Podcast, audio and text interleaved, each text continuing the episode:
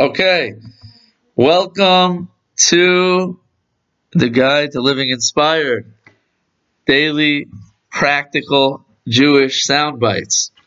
Today, we're continuing with the six constant mitzvahs, six thought based mitzvahs that are incumbent upon a person at every hour of the waking day whenever they're not doing something else.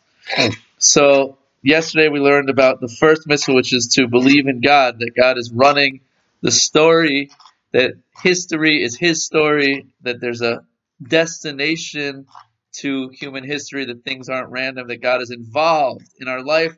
I am the Lord your God who took you out of Egypt, not the Lord your God who created the world, because that's impersonal, but rather I'm with you in your suffering, I'm with you in guiding the course of events of your life. Okay? Today, we're going to learn the second of the six constant mitzvahs, which is not to believe in other gods. So now, my friends, um, is this mitzvah really practical? You guys have any, have any desire to worship idols? Ever come across an idol that you felt like bowing down to?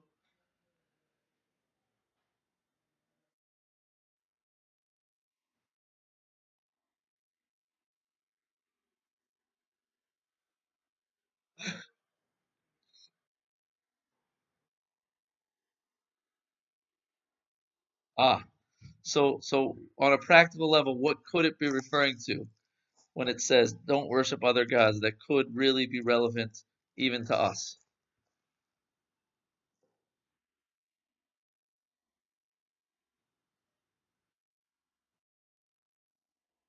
Jacob, what'd you say? Celebrities. Ah, okay, don't idolize things that aren't God, right? Don't make idols, right? Don't don't worship and glorify the the work of man, but instead focus that the goal of our life is to connect to God. Okay, good. That's that. Let's. I'll, I'll take it. Okay, one answer. Let's go a step deeper. Okay, what what's another aspect of worshiping in idols?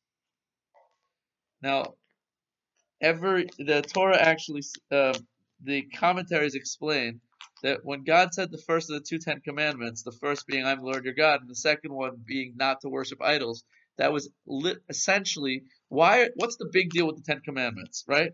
There aren't Ten Commandments; there are 613 commandments, and in fact, there are those who say, and Maimonides is one of them, that you should not stand up during the recitation of the Ten Commandments in the Torah lest one come to think that you're saying that these Ten Commandments are more important than all the six, the rest of the six hundred, the other six hundred and three. What's so special about the Ten Commandments then? If they're not unique, right? You ask your average Christian or your average non-religious Jew, they say, "Oh, there's Ten Commandments in the Torah." That's not true. There's 613 commandments. So what's the big deal with the 10? The answer is there are those that say that these 10 commandments are actually 10 categories that all the other mitzvahs fit into. Okay? And there are those that take it a step further and say that the first two of the Ten Commandments are actually the root of all other mitzvahs. That the mitzvah of belief in God is the root of all positive mitzvahs, all things that we do, putting on tefillin, all the thou shalts, thou shalt give charity, thou shalt pray, thou shalt, right, put a mezuzah on your door. Those are all there to get us to remember that there's a God and all the thou shalt nots are there to get us to remember not to worship idols. Now, what what does eating pork or murdering someone or getting angry or working on Shabbos have to do with worshiping idols? Ah, because when excellent, when we do the things we're not supposed to do, essentially what we're saying is, I am God. I am running my own world. I do what I want to do. On the other hand, the positive mitzvahs that we do are essentially statements of I believe in God. I believe there's a God in this world. This is a reminder for me. Whenever I actually, actually, whenever you walk through a door, Maimonides says you're supposed to kiss the mezuzah and think about the fact that this world is a transient world. We're going from one door to another, one room to another. We're all just passing through here, right? All the mitzvahs are essentially reminders that there's a God in this world. But every time we do a negative thing that we're not supposed to do, quote unquote, a sin, we're essentially declaring that I am my own God. Good? Okay, let's take it one step further. Okay? Does Judaism believe in other gods?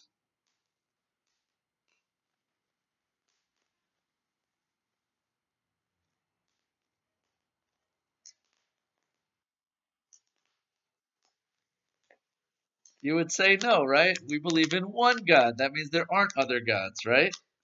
And yet the Torah refers again and again and again to other gods. Elohim Acherim. Same name.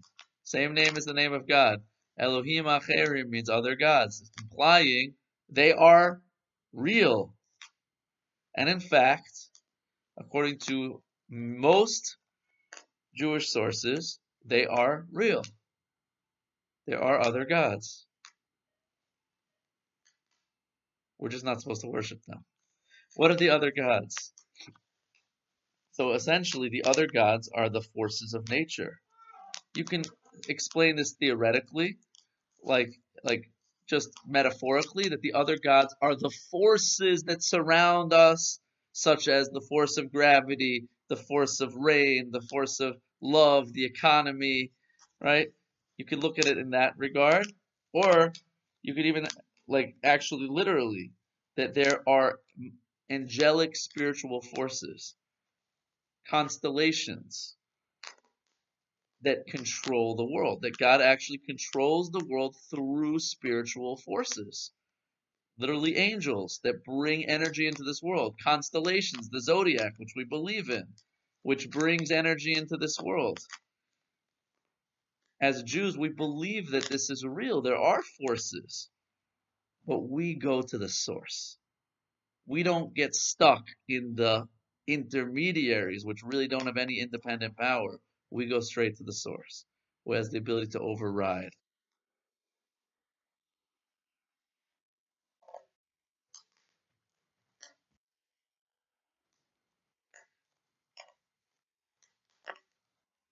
Ah, so excellent. So by the way, everything we're talking about now, we're really going to get into tomorrow when we talk about the third of the six which is believe in the oneness of God. But one of the explanations of what was wrong with idolatry was what's the goal of worshiping an idol? What's the goal? Assuming that idols had power, right? The idol is not the thing. The sticks and the stone, the statue was not the thing. That was just a means of meditating and connecting to a cosmic astral force. So let's say that there is a God, an angel, so to speak, of wealth or of rain or of health, which there is. What's the purpose of worshiping or connecting to the angel of wealth or the angel of health or the angel of rain?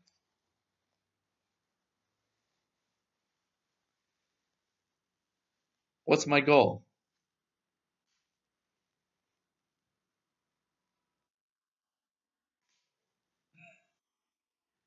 No, no, no, please, you.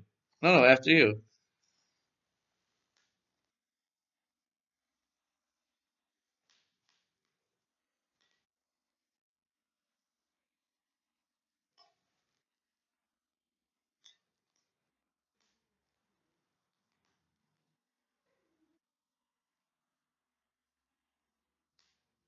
Simple.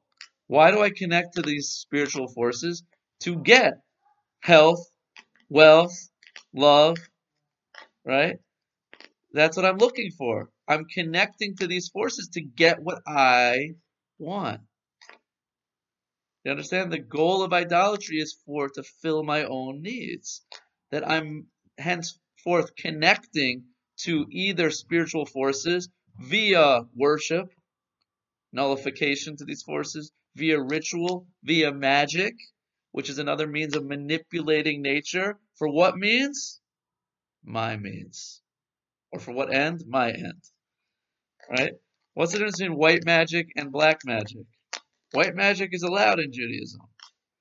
Not recommended necessarily, but Kabbalah is full of communication with angels in order to bring certain energies into the world. What's the purpose of that? What's the difference between white magic and black magic?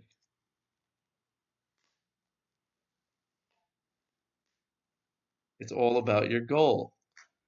If it's black, what's the goal? Ego.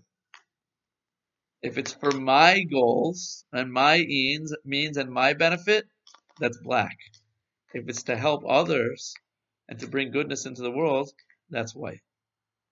Again, not necessarily allowed, but certainly not forbidden. Okay? So the difference between the idolatry, the goal of idolatry was to manipulate the world for my own means. Worshipping idols, and again, means worshipping ego.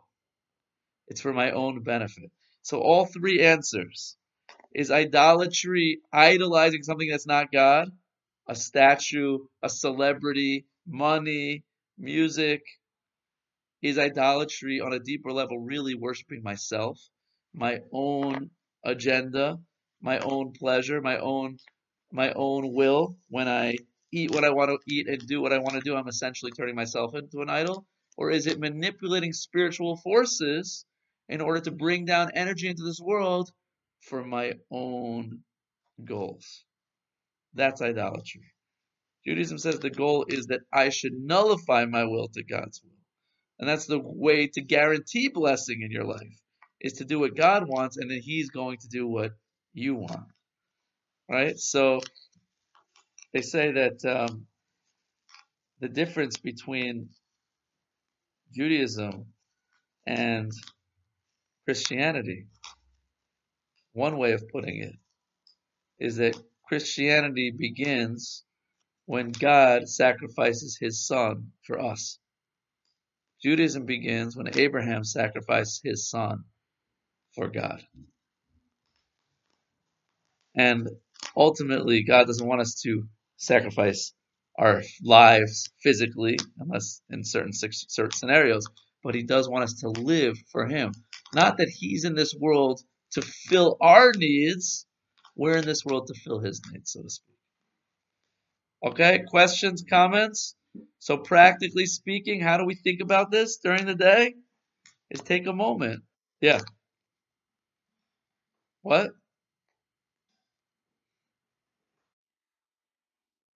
Oh, excellent.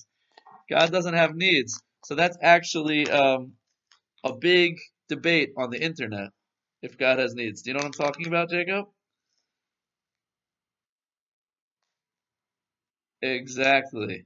There was a big debate, not really a debate, honestly, between a certain Sephardi rabbi and Manis Friedman, a Chabad rabbi. Uh, Manis Friedman said that God has needs and he created the world because he has needs. And the Sephardi rabbi said, "That's uh, that's that's heresy. How could you say such a thing?" And I think I sent you a little talk by Rabbi um, Breitowitz, Rabbi Yitzchak Breitowitz from Or Sameach. I think I sent it to you. Rabbi Breitowitz is a, uh, if I didn't, I will. He's a he's a lawyer, a judge, turned uh, rabbi, expert on all areas of Judaism, and he essentially said that although it sounds wrong, it's not wrong because you have there is something that God cannot do without us, and that's give. So God did create the world in order to share his goodness with other, and therefore to a certain degree he created needs. He didn't have them initially. He created the need, the desire to give in order that this whole um, story could take place. Story of, of human history in the universe. So, practically speaking, how do we, but good question and deep question and, and deserves more, more than a 30 second answer. Um, so how do we put this into practice in our day? Practically is whenever you have a free moment, if you feel like thinking about the fact that there is a God and God's running the show, you've just fulfilled the first of the six constant mitzvahs. If you want to take a moment and think about the fact that I don't run the show, you fulfilled the second of the six constant mitzvahs. Thank you for listening, and I look forward to speaking with you tomorrow.